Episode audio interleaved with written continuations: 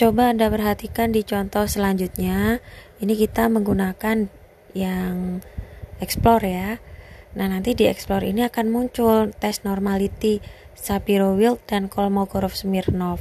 Jadi ini Kolmogorov yang Smirnov yang ini agak beda ya dengan yang KS tadi karena kalau yang Kolmogorov Smirnov dan Sapiro Wilk yang ini itu lebih teliti dibandingkan KS yang tadi karena di sini ada faktor koreksinya sehingga kalau mau pakai ini itu bisa jadi itu banyak tidak signifikannya kalau yang Kolmogorovnya tapi kalau yang Sapiro Wheel karena sampelnya itu kecil ya jadinya bisa bisa bisa masih bisa lah normal ini. Contohnya pada kiki plot ya. Pada kiki plot itu kan ada data yang mencarnya jauh. Nah itulah yang membuat nilai Sapiro Wheel-nya itu nggak bisa sampai mendekati satu tapi udah bagus udah bagus nilainya udah distribusi normal. Tapi Kolmogorovnya gagal gitu ya. Gagal untuk yang KS yang ini.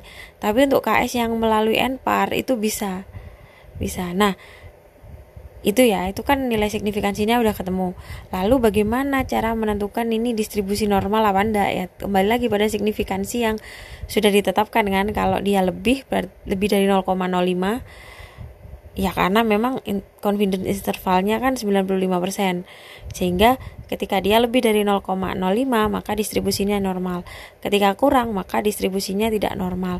Nah beda lagi kalau Anda menetapkannya uh, confidence intervalnya bukan bukan 95% ya. Misalkan 99% ya maka Anda akan meng, akan mendekati kebenaran tuh dengan kesalahan yang sangat kecil yaitu satu persen. Tapi kalau 95% maka kesalahannya itu yang diperbolehkan tuh sampai 5% ya kalau 90% confident intervalnya maka kesalahan yang diper yang bisa ditolerir itu 10% gitu ya artinya ya